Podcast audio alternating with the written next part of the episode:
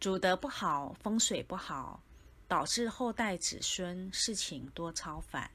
好的主德由子孙享用，不好的主德也由子孙承担。